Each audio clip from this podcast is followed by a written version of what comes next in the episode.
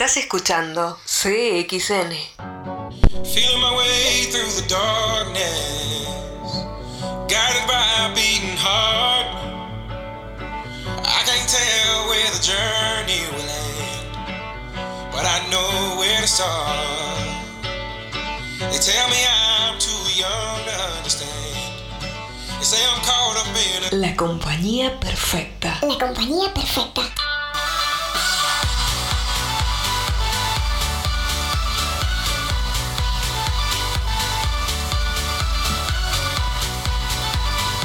CXN.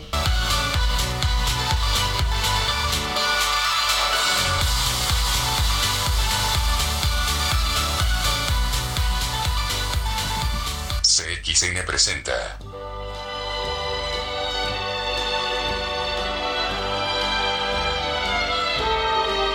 El informe Ravela. Cine y series. Bajo el análisis de Flavio Ravela.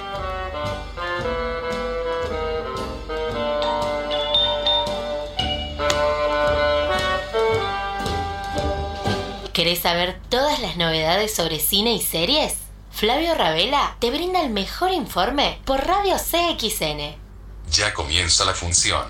Hola, hola, ¿qué tal amigos? ¿Cómo andan? Muy pero muy buenas tardes, bienvenidos a Alegres de CXN, tu radio online, con un nuevo Informe Ravela. Todo lo que tenés que saber sobre cine y series, como siempre, de la, la mano del que más sabe de este arte, el señor Flavio Ravela, a quien lo voy a acompañar en esta horita, sí, de mucha información, como siempre nos trae Flavio, aquí a tu radio online, a CXN. Hola Flavio, ¿cómo estás? ¿Qué tal, Pepe? Un saludo, un placer como siempre. Un saludo para todos los amigos que nos están sintonizando. Así es, bueno, este, un nuevo viernes, nueva semanita. Ahí te vimos con cara de sorprendido en los videos de reacción que tenés en tu canal de YouTube Lord Cinema. Muy bueno, ¿eh? muy bueno. Lo quiero felicitar, Babela, cada vez está mejor el canal de, de cine y series. Es más, le cuento, el domingo me pasé viendo todos los videitos suyos. ¿Sí? bueno, Este, me alegro. No, me, me- me da risa lo de la cara de sorprendido, pero bueno, eso es un poco de, eso es un poco de marketing para vender el video, ¿no? Exactamente, muy bueno el que hiciste de, de Mandalorian con, con- con tu amigo. Eh, la verdad quedó muy Sí. bueno.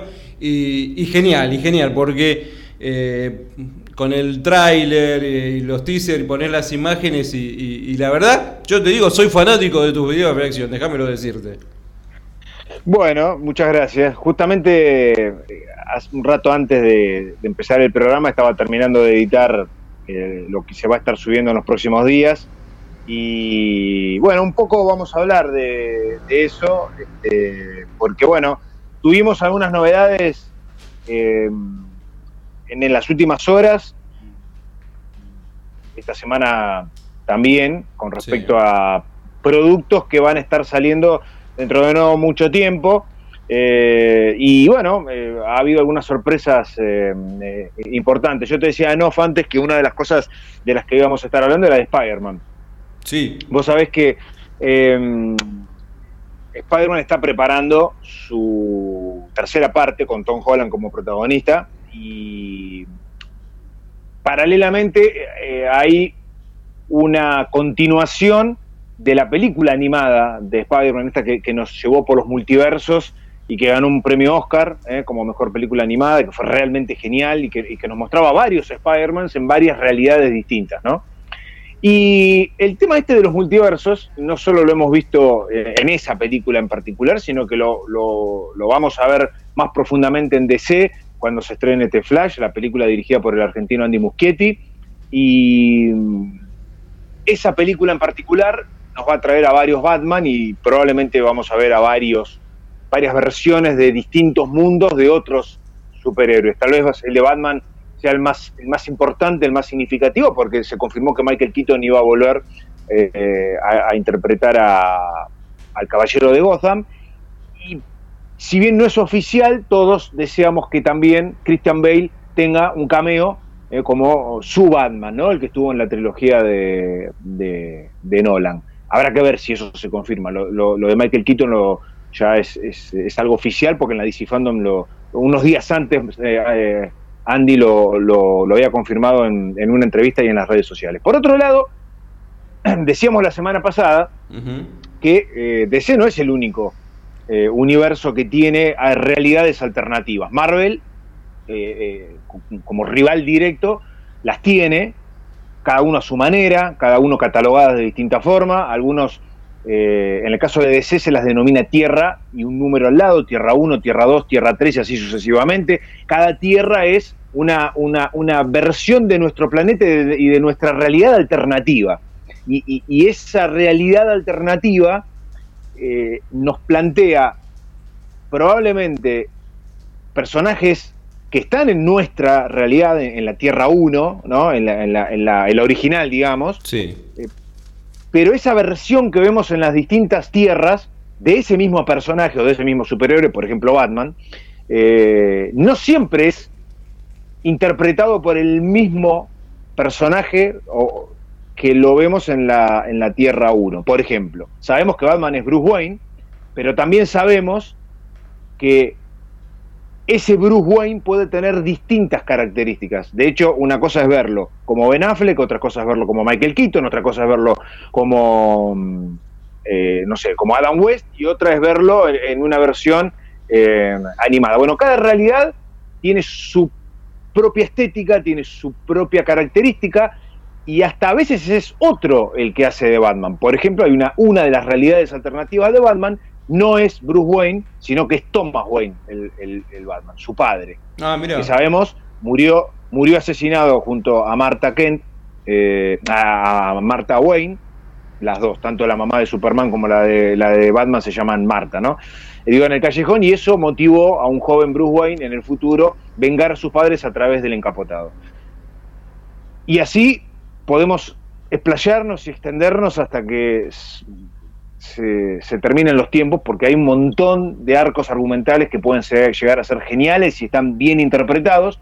Y en Flashpoint, la película de Andy Muschietti, seguramente vamos a ver varios de esos, probablemente a modo, a modo de cambio. ¿A qué viene toda esta introducción?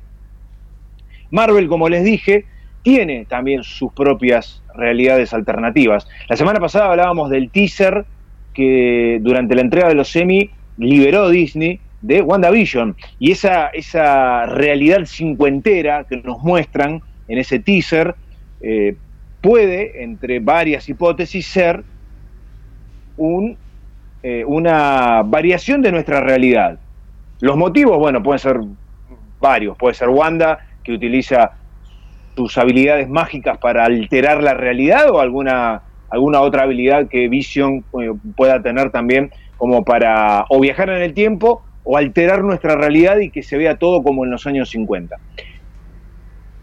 Ese es uno de los pasos que Marvel en su propia, en su próxima fase eh, va, va a, dar, porque sabemos que la segunda película de Doctor Strange nos va a meter en las distintas dimensiones, ¿no? Y esas dimensiones en las que el hechicero supremo eh, va, a ir, eh, va a ir descubriendo o, o va a ir investigando, va a ir buceando, nos va a encontrar con varias realidades alternativas. Probablemente podamos ver algo de lo que vimos en la película de Spider-Man, donde hay varios de ellos en la película animada, digo, en live action, es una posibilidad. Y esta semana, eh, es más, hace un, un par de horas, se confirmó, primero lo tiró el portal de Hollywood Reporter, que es muy confiable y que generalmente tiene muy buena información y cuando tira una primicia, eh, el 90% de las veces o el 95% de las veces se confirma. Ese, esa, esa noticia que, que tiró es que Jimmy Fox, el actor que hizo de Ray en la película de Ray Charles, ganador del Oscar, va a volver a interpretar al villano que ya vimos en otra película de Spider-Man, Electro. Ah, mirá. ¿Qué quiero, ¿Qué quiero decir con esto? A Electro lo vimos en la segunda película de The Amazing Spider-Man, con Andy Garfield como protagonista. A ver, hagamos un, pequeño repaso de las películas live action que vimos de, de Spider-Man. Las, las primeras fueron las de Sam Raimi, con Tobey Maguire como protagonista. Fue una trilogía. La segunda de esas es probablemente para muchos la mejor película de superhéroes de todos los tiempos. Spider-Man 2 para mucha gente es, eh, y hablo de la de, la de Sam Raimi, es para muchos la, la, mejor película de superhéroes hecha al día de la fecha. Después hubo una tercera parte que no le fue tan bien, donde aparece Venom. Y ahí Sam Raimi, que tenía planeada ya una cuarta entrega, colgó los botines y le dejó la posta a la gente de Sony para que siga desarrollando el personaje por otro lado. ¿Qué hizo Sony? Cambió de actor de Peter Parker. Lo convocó Andy Garfield y eh, nos trajo el arco argumental de The Amazing Spider-Man. The Amazing Spider-Man es uno de los arcos argumentales de los, de los cómics que eh, existen. Como ustedes saben, si alguna vez han, leído varios cómics, varios superhéroes tienen distintas historias que van en paralelo. Vos podés ir, para poner un ejemplo, vas a un puesto de diarios y pedís una, una historieta regular de, o una comiquería, una historieta regular de Spider-Man y tenés otra que va en paralelo con otra historia totalmente distinta que se llama The Amazing Spider-Man. Lo que hicieron es tomar el arco argumental de The Amazing Spider-Man. Nos volvieron a mostrar la muerte del tío Ben, interpretado por otros actores, pero básicamente lo que cambió es la característica del Spider-Man que vemos. Andy Garfield le dio su impronta al personaje. A mí me gustó más el de Andy Garfield que el de Tobey Maguire. Tienen, tiene características totalmente opuestas. Sam Raimi cuando hizo su Spider-Man, que fue revolucionaria y que fue increíble porque en aquel entonces no, no teníamos forma de imaginarnos cómo iba a ser una película live action de, Spider-Man. Esto suele, uno ahora lo recuerda en el tiempo, Pepe, pero eh, en aquel entonces, con los efectos que había en aquel entonces, era impensado imaginarse a Spider-Man eh, tirando telas de araña y colgándose por los edificios. Eh, uno no podía imaginarse cómo iban a ser para hacer una película creíble de Spider-Man. Bueno, fue icónica, fue genial, fue maravillosa. La última no fue tan buena, pero en general nos trajo un Spider-Man eh, brutal. Ese Peter Parker tenía características de nerd, era un nerd, era un perdedor como Peter Parker, ¿no? Un, Peter tímido, eh, un cerebrito, que lo es y lo ha seguido siendo siempre, porque es una característica del personaje que, ha salido de las viñetas, pero el de The Amazing Spider-Man era distinto, si bien era brillante, como, como un joven y futuro científico, porque siempre lo fue, pero su personalidad para encarar la vida, para encarar a las chicas que le gustaban, y no es un dato menor, porque su historia con Mary Jane o con Gwen es fundamental en, la vida de Peter Parker. Es muy distinta a la que nos mostró Sam Raimi. Eh, era, tenía una personalidad con, otra frescura, mucho más lanzado, eh, eh, mucho más, no sé si, creo yo, mucho más gracioso. Es como que el de Sam Raimi padecía toda la vida que tenía que afrontar, ¿no? Sufría mucho, el otro no digo que no haya sufrido porque eh, Peter Parker ha tenido una tragedia de por medio, que es la muerte de su tío Ben, y esto es lo que lo llevó a transformarse finalmente en Spider-Man, más allá de la picadura de la, de, la araña radioactiva y, y que le inyectó los poderes con los que él después combate el crimen. Pero digo, para que se den una idea las distintas características de los distintos actores. Tenía mucho más del Spider-Man que habíamos visto en alguna serie animada hace algunas décadas y de, las viñetas, el de Andy Garfield, chistoso cuando enfrentaba a villanos, y tiraba siempre chistes en el aire mientras peleaba con ellos. Y el de Tom Holland creo que es el Spider-Man definitivo.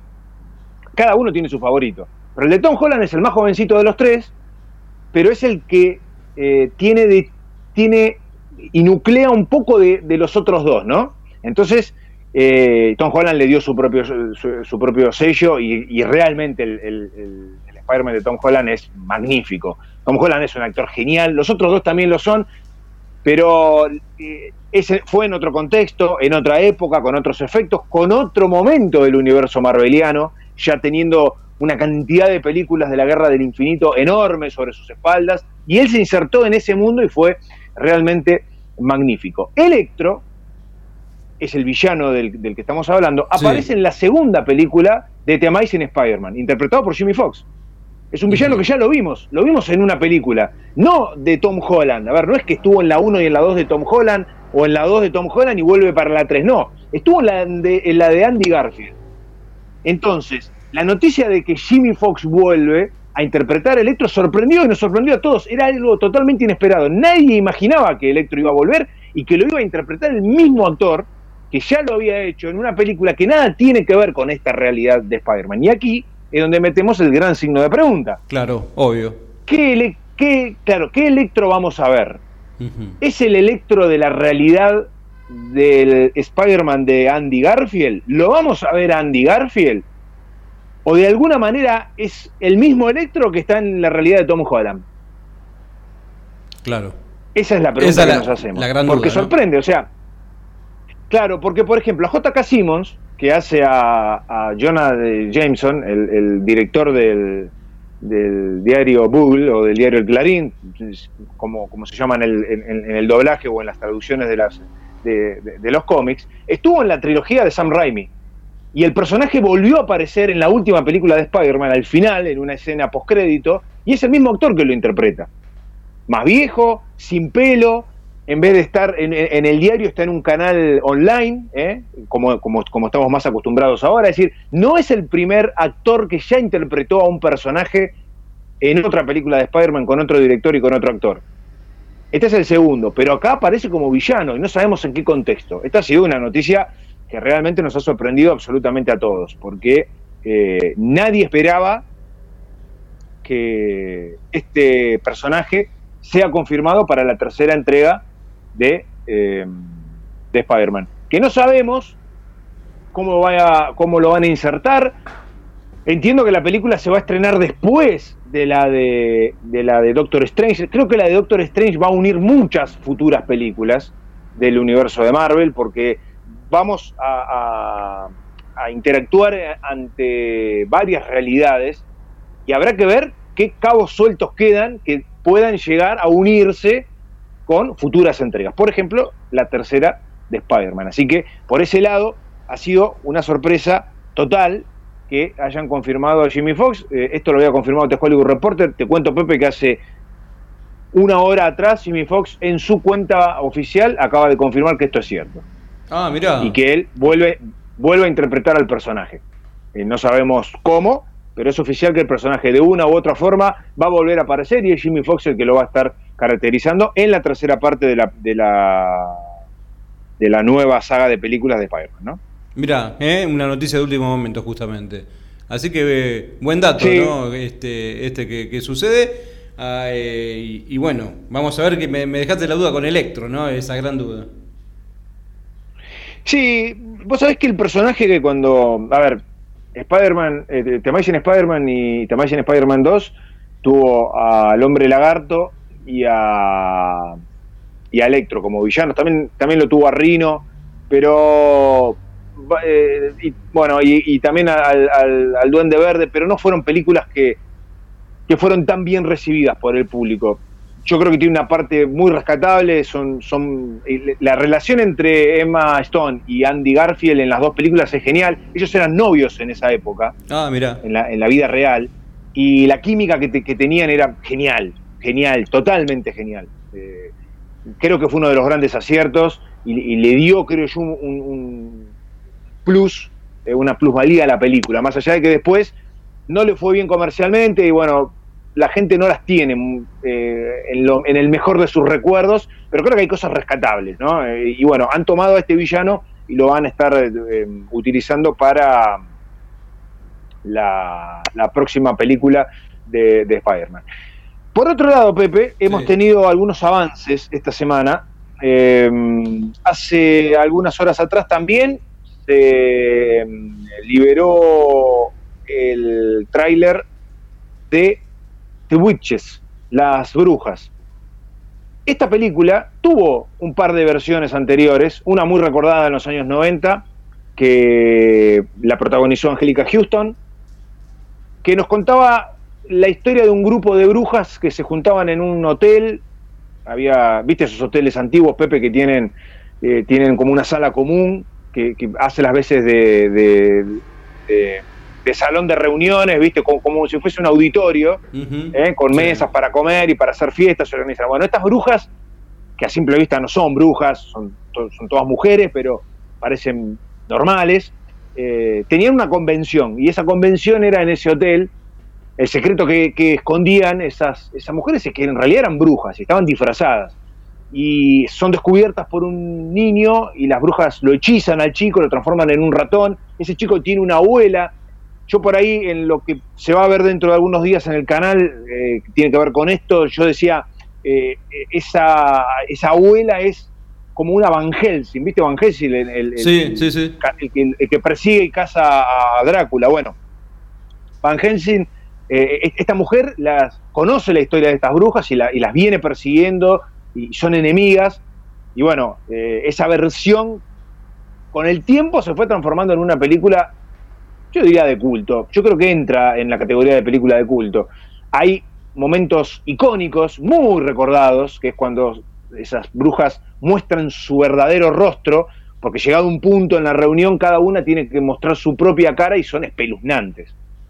Siendo una película más encarada para niños, son espeluznantes. ¿eh? Yo recuerdo que el personaje en particular de Angélica Houston se sacaba la peluca que tenía, era totalmente pelada, y cuando se sacaba la piel, abajo era una bruja, ¿viste como las brujas de, de los cuentos de hadas? Sí. narigonas, con rasgos muy angulares, y, típicas. lunares, y la típica bruja, joroba, con, con uñas largas, medio deforme, bueno, todas eran así.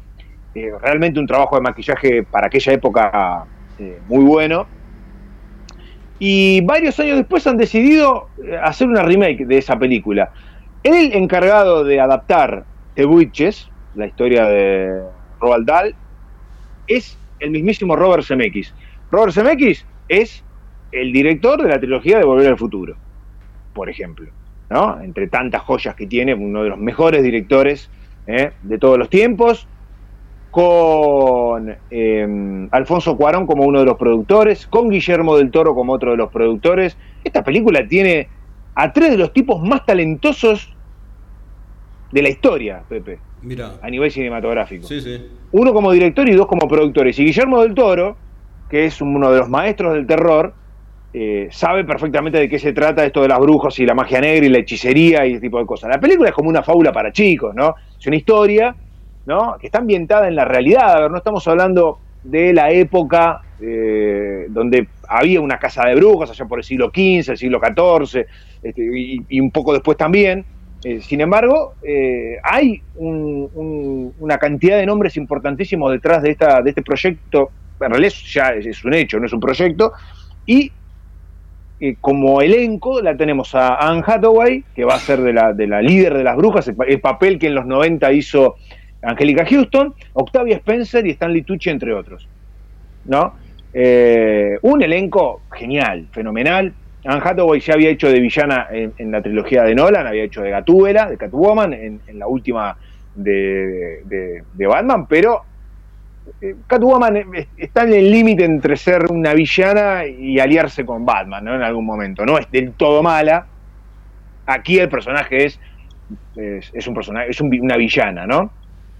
Y han liberado un, un tráiler muy interesante, ¿eh? muy interesante, que nos muestra, bueno, el aspecto que tienen estas brujas, no, no en su, con su verdadero rostro, porque es el plato fuerte de la película, pero sí nos, dan, nos muestran algunos momentos icónicos de lo que habíamos visto en la original. Este tráiler nos muestra un momento en el que se saca la peluca, Anne Hathaway, y es totalmente calva, previo a lo que va a ser la transformación, ¿no? Vemos cómo el chico lo embrujan y se transforma en un ratón. Obviamente, Pepe, los avances también nos han mostrado efectos especiales eh, de los tiempos que corren, ¿no? Eh, va a tener momentos que, hay tecnología actual para, para determinados efectos especiales. Veremos cómo es el rostro de estas brujas cuando la película se estrene el 22 de octubre, dentro de muy poquito, por la plataforma HBO Max. Eh, seguimos estrenando películas que originalmente estaban pensadas para el cine en plataformas digitales. Esto tiene que ver con lo que ya venimos hablando desde marzo. Cines cerrados, abiertos en algunos lados, pero con cada vez más casos y rebrotes, etcétera. Así que muchos van a lo seguro. HBO es una plataforma, HBO, eh, Max, que está eh, presentando muchísimos proyectos y que promete romper todo el año que viene cuando empiece a estrenar productos de DC con la película de, de Zack Snyder de la Liga de la Justicia como estandarte, pero nos sigue mostrando un montón de productos que van a ir llegando en esta, en esta plataforma y que está sin lugar a dudas entre las cuatro eh, plataformas más populares de streaming hoy en día, ¿no? Exacto, tal cual. Le contamos a los amigos oyentes que estamos transitando el informe Ravela aquí en CXN Radio, todo lo que tenés que saber sobre series y cine con el señor Flavio Ravela. Eh, estamos a través de www.radiocxn.com.ar y estamos hoy en duplex, ¿sí? en una transmisión de prueba por YouTube de Radio CXN, Flavio. Bueno, fenómeno, espectacular. Eh, seguimos con otras novedades. Hablamos del tráiler de The Witches y hoy tuvimos un teaser de Cobra Kai.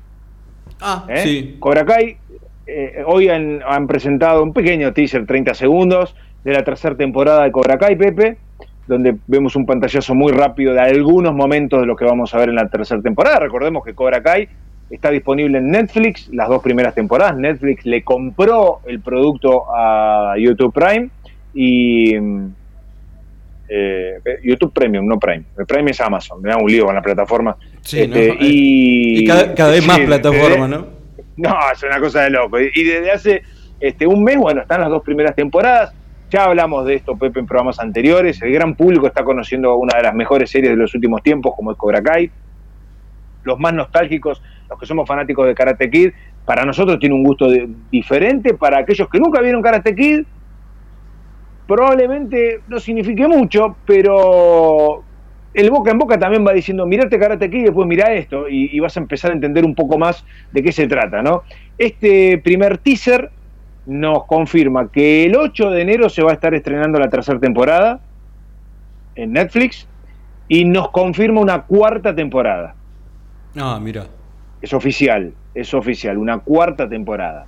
Recordemos que hace algunas semanas atrás Ralph Macchio, actor que interpreta a Daniel San, a Daniel Laruso, confirmó que él estuvo en Okinawa, esto creo que lo contamos la semana pasada, Pepe, Sí. eh, filmando algunas escenas para, no sabemos si, si son para esta segunda temporada, o, eh, perdón, para la tercera o para la cuarta.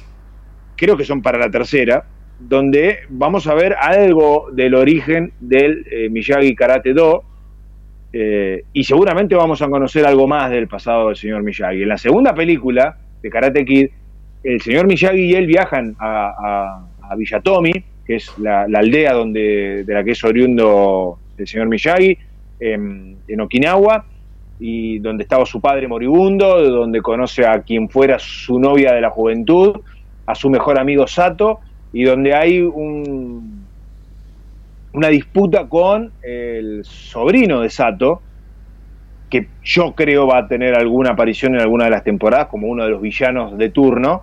Eh, y también estaba Kumiko, una, joven japonesa de la que Daniel San se enamora y tiene una pequeña historia. Al margen de eso, vamos a ver ese viaje a Okinawa, qué recuerdos nos trae y cómo encaran el pasado de Miyagi, ¿no? Un Miyagi que ya lamentablemente no está entre nosotros, pero que está presente y ha sido uno de los grandes aciertos de la serie, mantener vivo al señor Miyagi, aunque no lo podamos ver y en algún momento está viéndolo de forma increíble y magistralmente eh, mostrado, es eh, genial, hermoso como, como, como el señor Miyagi está, presente. Vamos a ver, bajo el ala Netflix, cómo eh, la tercera temporada eh, sigue, sigue su curso. También el personaje de Annie, interpretado por Elizabeth Su, que quedó ahí ah, casi volviendo al final de la segunda temporada. Bueno, hay muchos personajes que pueden llegar a aparecer. El teaser nos muestra varios momentos eh, importantes de la segunda temporada y de lo que vamos a ver en la tercera. El personaje de Miguel, fundamental en la historia, que termina teniendo un accidente después de una pelea entre varios alumnos del dojo Cobra Kai y alumnos de, de Daniel, y él se lleva la peor parte porque se cae de- como de un en un shopping, se pega la espalda contra una escalera y queda en coma. Bueno, lo muestran como que despierta y veremos qué es lo que pasa. Muy cortito, Pepe, porque en realidad el teaser no dice mucho, Sí. pero sí confirma dos cosas fundamentales. El estreno el 8 de enero de la temporada 3 por Netflix y que vamos a tener por lo menos una cuarta temporada. Bueno, buena data. Lo cual eh, eh, es buena data. Por otro lado, otra de las series que van a estar llegando el domingo es el último capítulo de la décima temporada de Walking Dead.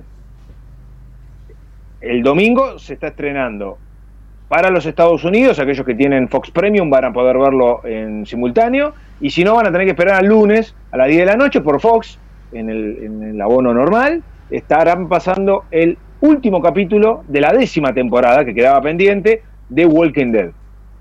Y después habrá que esperar al año que viene para ver la última temporada, que será la última de la serie, porque se termina en la undécima. Eh, y bueno, este, veremos qué pasa con los spin-offs, porque Walking Dead nos va a dar este último capítulo el fin de semana, después empieza Fierte Walking Dead, una nueva temporada, ¿eh? y después tenemos la, temporada nueva, ¿eh? la nueva serie, que es Beyond the Walking Dead, que van al futuro, 30 años en el futuro. Vemos a una generación completa de jóvenes que nacieron ya con el apocalipsis zombie, no conocen otra realidad, otro mundo que no sea el, mundo totalmente devastado, destruido y, dominado por los zombies, ¿no? Porque si uno ve Fear, The Walking Dead, y uno ve The Walking Dead, todos los protagonistas han conocido el mundo como lo conocemos nosotros y han visto la llegada del apocalipsis. Bueno, la nueva serie va a una generación entera que nació ya con el apocalipsis instalado. Es otra visión, distinta a lo que hemos visto hasta ahora, ¿no? Protagonizada toda por adolescentes, así que bueno, veremos cómo le va a esa serie. Fierte Walking Dead ha demostrado ser un muy buen spin-off y ha levantado bastante la estima de una serie que arrancó espectacular y se fue cayendo con las últimas temporadas, ¿no? Claro, exactamente, sí, tuvo, tuvo su auge, ¿no? Allá este, con, varios personajes como el gobernador, ¿no? Que, eran impactantes y después se fue desinflando, ¿no? Es muy difícil sostener, Pepe, tantas temporadas y con un nivel eh, superlativo, ¿no? Sí, totalmente, obvio. Eh, es, muy difícil, es muy difícil. Pero bueno. Aparte, Flavio, que iban eh, desapareciendo personajes este, muy importantes de, la serie, que uno se había hecho como eh, esa empatía ¿no? De, del personaje y después van desapareciendo, van cayendo, van quedando menos, se van armando nuevas historias y ahí capaz que ahí pierde un poquito ¿no? la esencia. Sí, y el personaje, bueno, un personaje que regresa, no voy a descubrir nada, no es un spoiler porque lo hemos visto en los trailers, es Maggie. Claro. Maggie vuelve para esta temporada, otro de los personajes importantes que no estaba, ¿no? Entonces, eh, habrá que ver. Eh, yo ya he hablado con gente que la ha visto el último capítulo, yo todavía no lo vi. Y eh, en general, lo que me dicen de ese capítulo es que no está mal y que el final es muy bueno. El capítulo en general no está mal, pero tiene un final fuerte, importante. Impactante. Y bueno, vamos a ver seguramente en los próximos días lo vamos a estar viendo y la semana que viene vamos a estar comentando de qué se trata, ¿no? Exactamente, Flavio, obvio. Como lo venimos contando de Walking Dead desde que empezó el informe de Favela, ¿no? Sí, sí, sí, exactamente. Por otro lado, Pepe, eh, les voy a recomendar eh, una serie que estoy viendo, eh, no de esas tan populares que uno encuentra en Netflix y que se anuncian con bombos y platillos, que la descubrí medio de casualidad y que después hablando con algunos amigos que ya la habían visto, realmente me dijeron que era, que era muy buena y es realmente lo que yo me imaginé que iba a ser cuando vi la portada. Porque, a ver, viste que cuando vos entras a Netflix, ves la, portada de cada serie y podés ver una, una, pequeña reseña abajo y nada más, ¿no? Sí. Esta serie que yo les recomiendo se llama La Cantina de Medianoche. La Cantina de Medianoche es una serie japonesa. Eh, que las hay varias en Netflix, por ejemplo, eh, Samurai Gourmet, una, serie de la que hemos hablado en este programa hace ya un tiempo atrás, eh, que nos contaba la historia de un, eh, un hombre que se jubila después de muchos años de trabajar en una fábrica y que, bueno, no sabe qué hacer con su tiempo libre, ¿no? y empieza a recorrer el camino que hacía todos los días para ir a trabajar, pero empieza a mirar qué es lo que hay alrededor de ese camino. Él lo hacía únicamente para ir a trabajar y para volver a la casa, y no miraba lo que había en los costados. Se empezó a encontrar con un montón de restaurantes, con un montón de lugares para ir a comer, y esa serie Samurai Gourmet, que también aprovecho para recomendársela, porque ya lo habíamos hecho hace un tiempo atrás, eh, nos muestra los distintos platos que el japonés eh, promedio come en la vida cotidiana. Olvídense, olvídense del sushi y todo eso, que es un poco la elite. La comida de todos los días, ¿no? ¿Y por qué se llama Samurai Gourmet? Porque, bueno, hay juegan un poco con la imaginación, hay un samurái y nos muestran en forma paralela a un samurái entrando a un restaurante del siglo XIX, del siglo XVIII en la Japón feudal, y va jugando con este hombre y ese samurái, ¿no? Y, y los distintos platos que, van pidiendo y nos van, nos introducen en, en la gastronomía oriental, ¿no? Fundamentalmente la, la gastronomía japonesa, una serie muy interesante. La cantina de medianoche es todavía más genial. Porque, a ver, para que ustedes se pongan un poco en. eh, eh, tengan una idea de lo que estoy hablando. Si uno va a Tokio, vos sabés cómo es eh, Japón, Pepe, la tecnología, Sí. mezcla la tecnología con lo, con lo tradicional, ¿no? Con. Exactamente. En China pasa exactamente lo mismo. Pero en Japón, cuando vos vas a Tokio, hay determinados barrios dentro de lo que es el centro de Tokio, que está, que está todo iluminado, que tiene un montón de, de- de lugares donde vos podés entrar, que hay un montón de máquinas tragamonedas y, y- y, mm, lugares para hacer karaoke, algo que solamente los japoneses... es- ¿Viste cuando vos decís, es, es solo en Japón? ¿Viste cuando vos tirás la frase, solo en Japón puede pasar eso? Bueno, Sí. Eh, Bueno, hay un montón de, de- Hay lugares que son solamente en Japón los puedes encontrar, digamos. No hay lugar en el mundo que encuentres un, un lugar eh, como ese. Por ejemplo, lugares para hacer karaoke que son como cabinas telefónicas donde vos entrás y te sirven una copa y tenés una, un- una pantalla y cantás karaoke solo. Y cada, cada, cada cubículo donde estás tiene un numerito, una cosa que vos decís.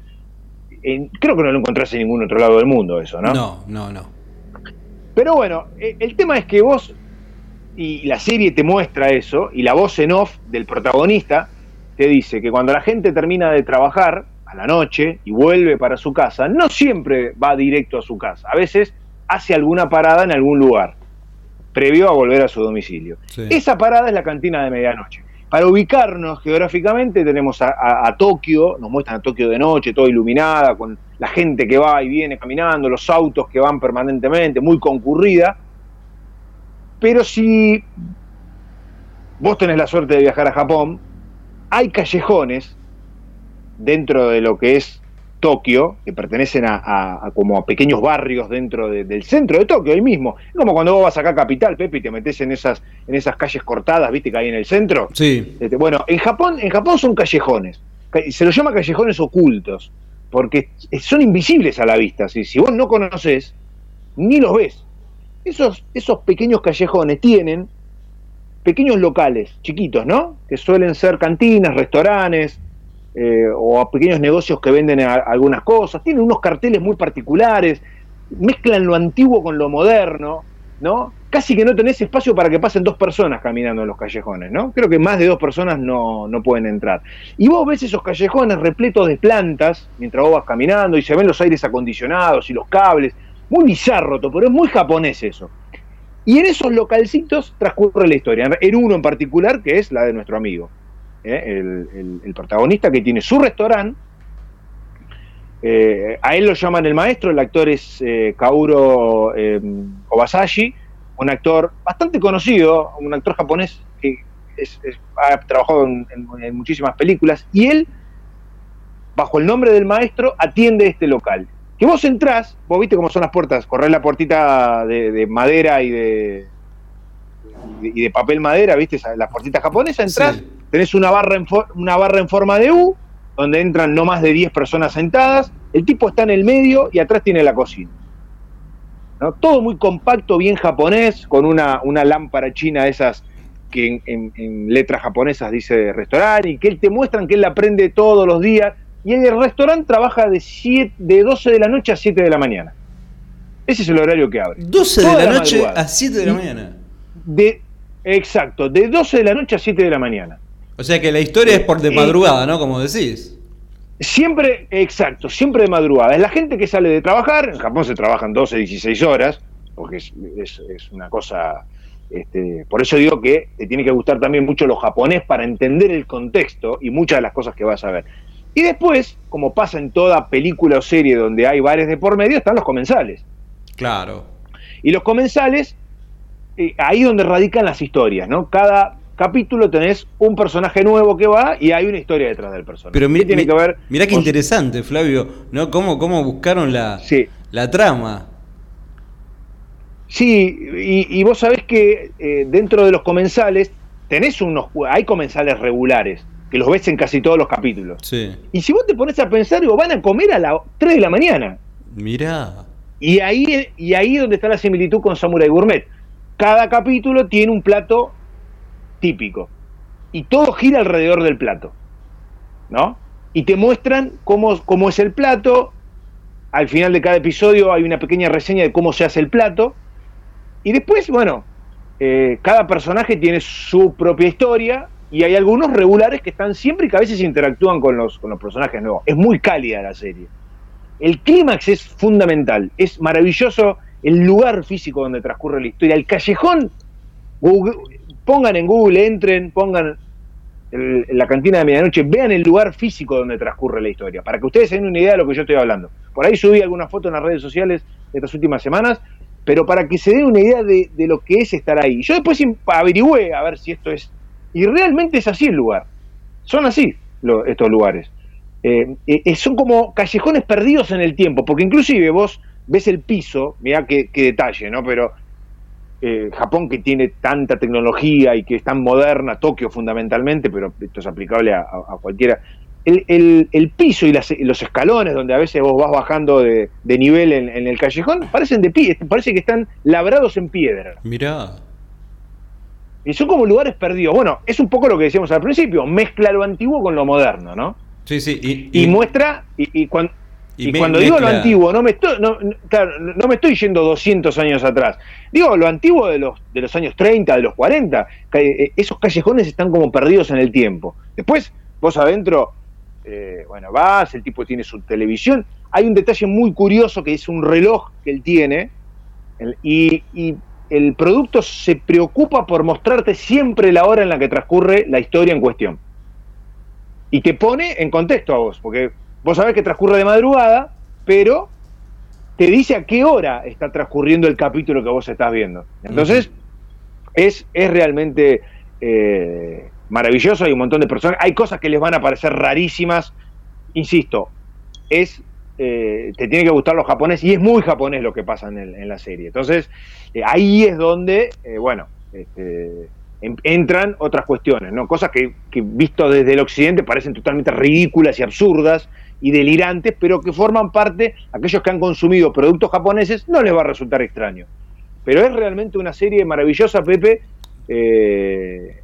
y permanentemente vas viendo las distintas estaciones del año, ves eh, cuando está ventoso, las temporadas lluviosas, todo en el contexto de este pequeño restaurante y de este hombre que es el que lo, el que lo atiende, llamado el maestro.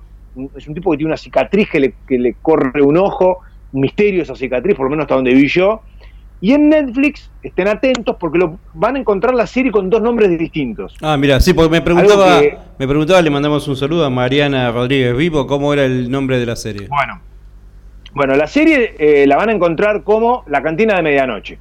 La Cantina de Medianoche van a ver eh, al amigo eh, Kaoru Kobayashi en la portada de, de Netflix, pero después eh, esa, esa, esa versión, para llamarla de alguna forma, tiene tres temporadas. Arranquen por ahí.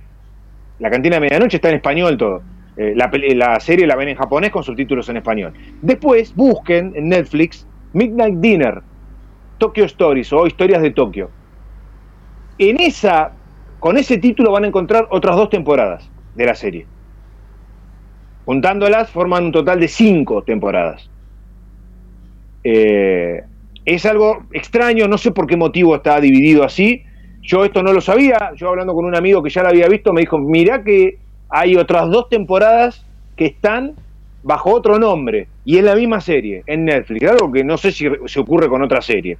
Por eso búsquenlas como La Cantina de Medianoche, ahí van a encontrar tres temporadas, arranquen por ahí y después también pongan en su lista de favoritos Midnight Dinner, ¿eh? Tokyo Stories, historias de Tokio, es la misma serie, lo van a ver al, eh, comensal, al, dueño del, restaurante, y ahí van a encontrar otras dos temporadas, ¿eh? un total de cinco. Este producto, esta serie está basada en un manga japonés, eh, que cuenta justamente esta, esta historia. Y la verdad que yo estuve revisando el manga y los personajes son idénticos. Han encontrado actores, Mira. van a encontrar eh, cantantes, van a encontrar geishas, van a encontrar yakuzas.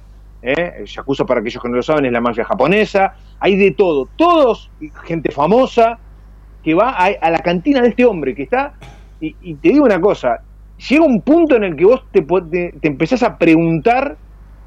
eh, Son esas cosas que uno se imagina cuando ve una serie. ¿Dónde está ubicado este lugar? Porque vos ves un callejón y hay otro callejón que lo cruza. Y digo, ¿cómo haces para llegar ahí? Claro. Porque vos, por ejemplo, vas a pasaje Carabelas en el obelisco y sabés que agarrás diagonal norte, haces una cuadra, doblás a la derecha y está el pasaje Carabelas. Sí. Bueno, acá no sé cómo llegás. Eh, y la serie se empeña en que vos no lo sepas, porque te va mostrando algunos tips, ¿viste? Te va mostrando algunas callecitas laterales, te hace paneos de, de- de lugares cercanos, te muestra, y todo transcurre durante la noche, que eso le da un gustito especial, ¿no? Toda la serie transcurre sobre, eh, durante la noche, no. El, el lugar de este hombre a veces lo abre para alguna reunión privada. Es un lugar de dos por dos, Pepe, eh, para que te des una idea. Dos por dos. Que yo en un capítulo me pregunté, ¿dónde está el baño en este lugar? Claro. Mirá las cosas que uno se pregunta, ¿no? Bueno, dos capítulos después, dos capítulos, de- de- dos capítulos después la serie me contestó dónde está el baño. Ah, genial. Me- nos mostraron dónde está el baño. Ya podés, digo podés ir tranquilo, pequeña- Flavio. Sí, puedo ir tranquilo. Pero es realmente genial. Yo se las recomiendo porque son esas series que uno encuentra de casualidad. A mí me gustan mucho los japoneses. Yo ya había visto Samurai Gourmet. Sé cómo los japoneses encaran este tipo de series. Para mucha gente va a parecer extraño, pero a mí realmente me pareció genial. Parece una serie. Yo voy por la tercera temporada. Voy por la mitad de la tercera temporada. Me quedan dos todavía, dos y media.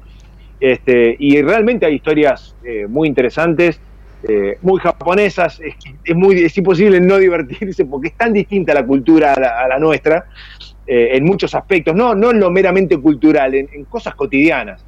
Eh, pero yo, me, deténganse a ver el lugar, analicen el lugar, observen el lugar, los detalles, cómo está decorado, cómo están apiladas las cosas, cómo es la barra, las cosas que hay sobre la barra, cómo prepara la comida.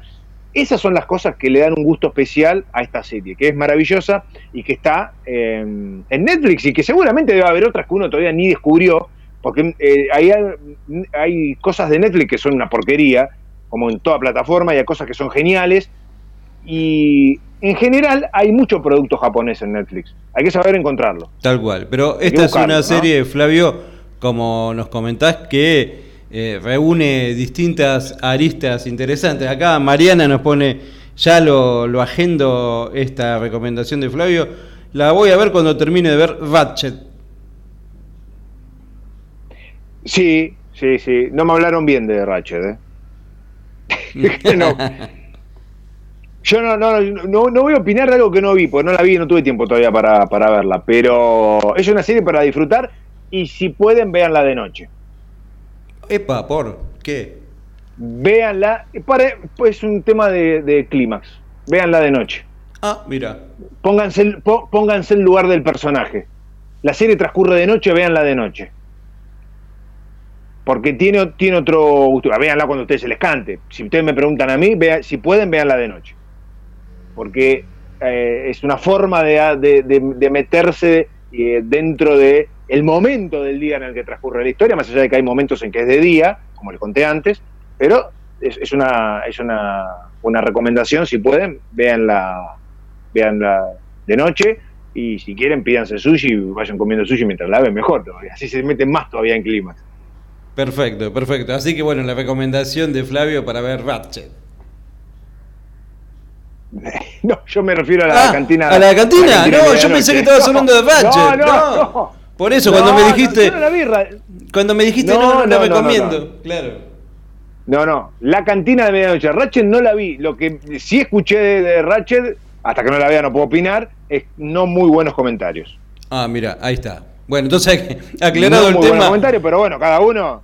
Aclarado el tema, vamos a, a- a cenar a las 3 de la mañana, Flavito, no hay problema. Ah, bueno, tampoco la, pues, la puedes ver a las Sí, 9 de la noche. Mientras sea de noche. No hay problema. Pero. No, bueno, pero véanla porque es eh, una serie eh, realmente eh, genial y, y maravillosa. Sí, te impactó, te impactó porque vi, vi en tus redes sociales que, que la recomendabas y bueno, y ahora con todo lo que nos contás, eh, nos ilustrás que tiene, como vos decís, ¿no? Aristas muy interesantes y, y, y todo, todos los personajes que van a, a ese lugar. Eh, sí, es muy, es muy acogedora la serie. Yo creo que esa es la palabra. Te, te mete en un microclima que termina. Y son capítulos cortos, Pepe, ¿eh? 25 minutos cada uno. Ah, mirá. O sea que es no, no es eh, no se extiende mucho y es, eh, es- es- se pueden ver se, se pueden ver varios capítulos eh, eh, en poco tiempo. Así que es una es una serie como para verla eh, muy bien. eh. Pero bueno, le- yo le repito, es el contexto de la- a la gente que le gusta lo japonés. Hay cosas que le van a parecer absurdas, ¿eh? Eh, pero bueno, eh, inclusive en, el trato entre los comensales, ¿no? Cosas que, que acá jamás podrían pasar. Pero bueno, es, es muy japonés. Entonces, eh, vale aclararlo que es 200% japonés. Entonces, dicho esto, igual véanla porque está buenísima, así que es, es la recomendación. Perfecto, ahí está la recomendación de este viernes del informe de Pavel aquí en CXN de esta serie para ver, que la verdad, ya te digo, eh, por lo que nos contás está como dijo Mariana, ¿no? La, la agendamos y la tenemos pendiente para ver. Sí, sí, bueno, le digo a Mariana que después que la vea me comente, que me escriba y que me comente qué le pareció. Perfecto. Y que nos comente, y de paso que nos comente Fatchet, ¿no? También, por supuesto. Sí, sí, sí, obvio. Eh, igualmente ya voy a tener la posibilidad de, de- de verla. Sé que no tenemos, Pepe, mucho tiempo. Vi en Uh, Hola Holmes. Perdón, pero pasó eh, volando el, fin tiempo. de semana. Sí, sí, sí. Vi en Hola Holmes, que es una de las películas que subió eh, Netflix, y una película por la que apuesta bastante. En Hola Holmes, que es eh, la hermana menor de Sherlock y de Mycroft. Hablamos del legendario detective Sherlock Holmes. Este es un personaje no creado por Sir Arthur Conan Doyle cuando empezó a escribir las distintas novelas de Sherlock, eh, ya hace ciento y pico de años atrás. Es un personaje que se, in- se incorporó de- después y que ha tenido sus propias aventuras, eh, creo que allá por el 2000, 2006, creo. eh, insertaron a- a- al personaje de Enola. Eh, de Sherlock no puedo agregar mucho más de todo lo que ustedes ya saben, es decir, un personaje memorable, legendario, vigente, después de tantos años, que ha tenido 200 adaptaciones, eh, algunas mejores que otras. La más recordada, la última que tenemos, es la de Benedict Cumberbatch, producida por la BBC de Londres, una de las mejores series de Sherlock, de una de las mejores interpretaciones y caracterizaciones del personaje que hemos visto en los últimos años. Y por- estamos esperando, esto mismo lo, lo dije en el video que subí al canal analizando en Hola. Holmes, este, eh, todavía estamos esperando que la BBC nos dé una temporada nueva ¿no? de Sherlock. Pero bueno, se, han- se toman su tiempo, ojalá tengamos la chance de poder ver una nueva temporada. En el caso de Nola Holmes, Pepe, eh, Netflix apuesta a, bueno, desarrollar una franquicia de películas. Para ello convocó a una de sus estrellas. Netflix tiene sus propias estrellas y eh, Millie Bobby Brown es una de sus estrellas, protagonista o coprotagonista de Stranger Things, ¿no? Es Eleven en Stranger Things, es una, una chica que realmente ha crecido en los últimos años eh, de forma increíble, ya no es la nena de Stranger Things, ya es, un- es una mujer, es, es jovencita, tiene 16 años, pero los chicos, especialmente cuando, a ver, pasa mucho con los actores y las actrices jóvenes, cuando vos los ves por primera vez y después ves varios productos, ya están gigantes ahora, Mira. Sí, ya son sí, hombres sí, y son mujeres. O sea, es- y, y pasaron pocos años, porque la realidad es que pasaron pocos años. Y Millie Bobby Brown, en el caso de las mujeres se nota más porque siempre parecen más adultos que los, que los varones, ¿no? Eh, eh, en el caso de ella es realmente una actriz que ha crecido enormemente, ha trabajado ya en algunas películas importantes, como Godzilla, Rey de los Monstruos, es una película importante, te pueda gustar o no. Eh, no ha sido, no ha tenido un papel protagónico, pero formó parte del elenco.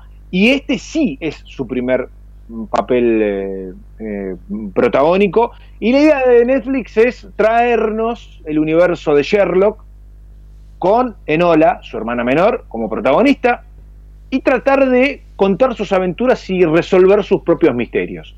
Yo creo que la película en general funciona bastante bien. Eh, se pierde un poco en las subtramas que tiene, tiene un misterio principal, pero como también le pasa a veces a Sherlock, hay submisterios o subtramas que terminan opacando un poco ese misterio principal. El personaje de Sherlock está interpretado por Henry Cavill, que es el Superman que hemos visto en las últimas películas del universo de DC. Para mí está muy bien, es un personaje secundario porque el- figura es ella.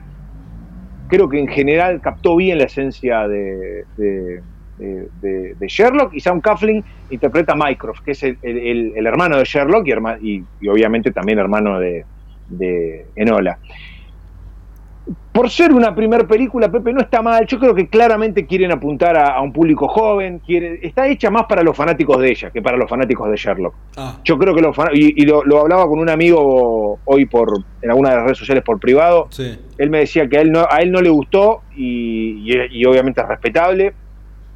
Por ahí me, yo no lo sabía esto, eh, me tiró por ahí que hay algunos problemas legales con, con la adaptación de este personaje. Vos sabés que los dueños de los derechos del nombre de Sherlock, más allá de que el, producto tenga como protagonista a Enola, está el personaje de Sherlock. Aunque tenga menor protagonismo, el personaje está. Eh, y él me decía algo que yo coincido, a ver, la película está hecha más para los fanáticos de ella, y los fanáticos de ella vienen del lado de Stranger Things, otro producto de Netflix, ¿no? Y es tratar de vender este producto teniéndola ella como figura. El contexto es el universo de Sherlock Holmes, ¿no? Eh, transcurre en la Londres del siglo XIX, muy bien recreada en general, Pepe, este, y después hay algo que a mí me pareció acertado y es que eh, Bobby Brown rompe la cuarta barrera en esta película. La cuarta barrera es cuando el protagonista se dirige al público. Y ella lo hace permanentemente. Le habla a la gente. Cuando tiene que resolver algún misterio, cuando está eh, o- eh, ocurriendo algo.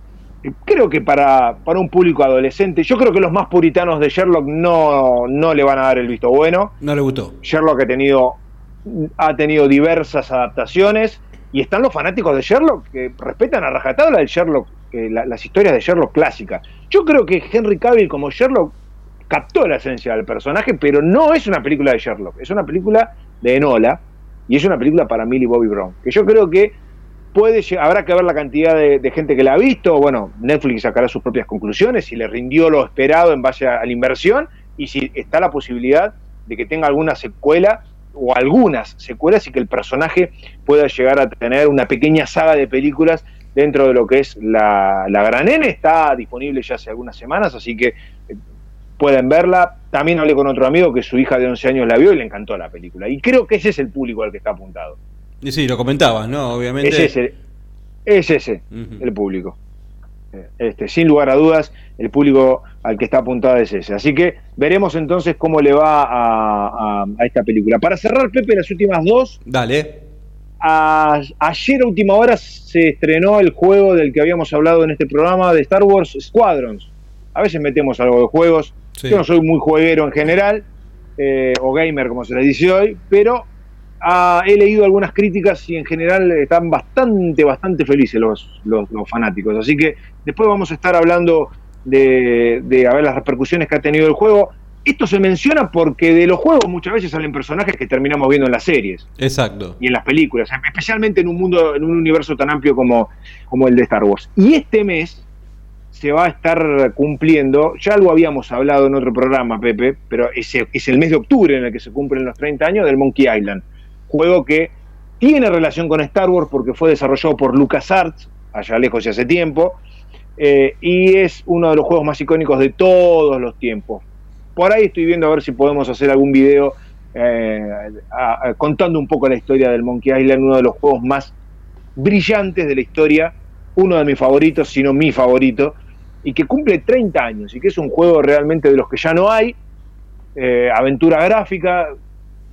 Uno se preguntan por qué no hay más aventuras gráficas. Está bien, las épocas cambian, los gustos también. Creo que las aventuras gráficas evolucionaron en otro tipo de juego, pero también por ahí, y, sería bueno debatirlo, vamos, voy a ver cómo podemos armar algún, eh, algún video explicando un poco esto. Eh, parece que los costos son muy altos de- de- para desarrollar una aventura gráfica, hoy por hoy, donde se gastan trillones de dólares en juegos. Totalmente. Pero bueno, ve- veremos, veremos este, más adelante qué homenaje se le hace a este juego maravilloso que está cumpliendo en el mes de octubre 30 años. Pepe. Perfecto, ahí está el informe Ravela, todo lo que tenés que saber sobre series y cine aquí en tu radio online en CXN. Completísimo como siempre, nos dejaste ahí con esta recomendación de Netflix, de esta serie japonesa para ver. Y bueno, con mucha data, como siempre, como nos tiene acostumbrado Flavio Ravela, que también, aparte de CXN, el lugar fundacional de, de lo que fue los informes de Ravela, también ahora lo puedes seguir, obviamente, en YouTube, en su canal este, Lord Cinema, con esos videos de reacción, del cual ya soy fanático, Flavio, y este, también en las redes sociales que te las cuenta él. Bueno, estoy eh, respondiéndole a Mariana, que me acaba de escribir. y me recomienda, Sí. me recomienda eh, ver eh, Ratchet. Bueno, sí, la voy a ver, claro. La voy a ver, pero que no tengo tiempo para ver todo. Hoy tengo que ver el capítulo de The Voice de esta semana, que me dijeron que es brutal. capítulo 7. Tengo para ver el último capítulo de la primera temporada de Rising by Wolf por HBO Max. Los tengo que ver. Necesita- No sé si lo voy a ver los dos hoy o, en- o entre hoy y mañana. Ravela Y necesita después una, que una pandemia más, ¿no? Hay una cuarentena estricta para seguir viendo series. Eh, sí, no, no alcanza porque hay un montón para ver. Está obviamente la cantina de medianoche, que tengo que seguir viéndola, pero Ratchet la voy a ver. Eh, vi primero en Hola Holmes y, y- y hay algunas, hay alguna otra película. El, El Diablo a todas horas también. Es otra película que está con Tom Holland como protagonista, ya que hablábamos de Spider-Man, también está en Netflix. Y, y bueno, es, es, eh, es una película pendiente que tengo este, para, para ver, así que hay, hay mucho material para, para poder compartir. Este, eh, para ver Ratchet quiero refrescar algunos conceptos porque Ratchet es una precuela de otra película.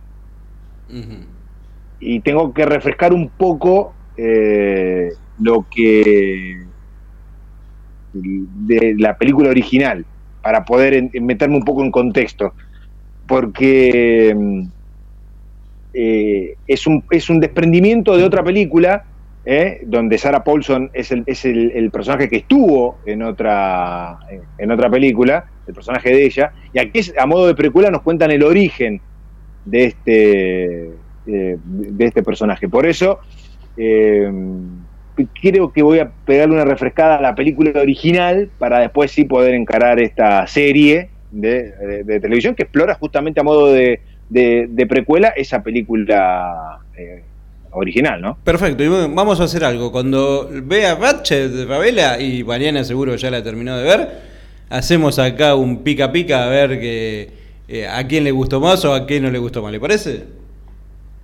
Sí, sí, sí, sí, bueno, por supuesto. Este, así que, bueno, eh, eh, la, la serie Ratchet está basada en One Flew Over the Cuckoo's Nest. Es una novela que tuvo su película ¿eh? este, y que yo la vi hace un montón de tiempo y que, bueno, la tengo que volver a ver para, para poder este, recordar un poquito algunos, algunos conceptos, especialmente del, personaje, para, para poder verla. Así que eh, les recuerdo que pueden eh,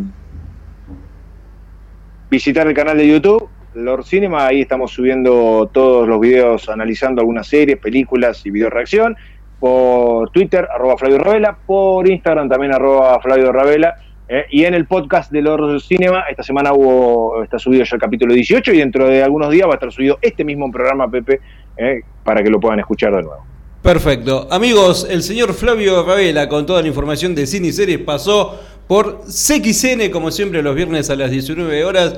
Hoy, especialmente con una transmisión de prueba a través de YouTube también en el canal de la radio, para que todos ¿sí? Puedan escuchar estos grandes informes del señor Ravela, que acá en CXN, Ah, ah. sí, dígame. Sí, no, me, me apunta, porque no me acordaba el nombre en castellano de la película, es Atrapado sin salida. Ah, perfecto. clásico. Esta es la precuela de Atrapado sin salida. No me acordaba el nombre en español. A veces me lo acuerdo en inglés eh, y no me lo acuerdo en español. Y a veces me da un lío. Y dentro de poco me lo voy a acordar en japonés también. Así que.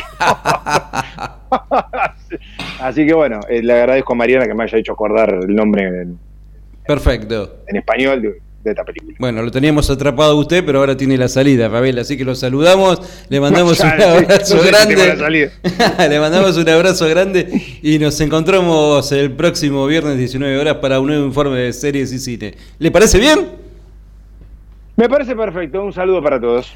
Amigos, pasó por el aire de CXN el señor Flavio Ravela con toda la info de cine y series. Vos seguí conectado, obviamente, a tu radio online. CXN. www.radiocxn.com.ar Cliquea, entra y quédate con nosotros.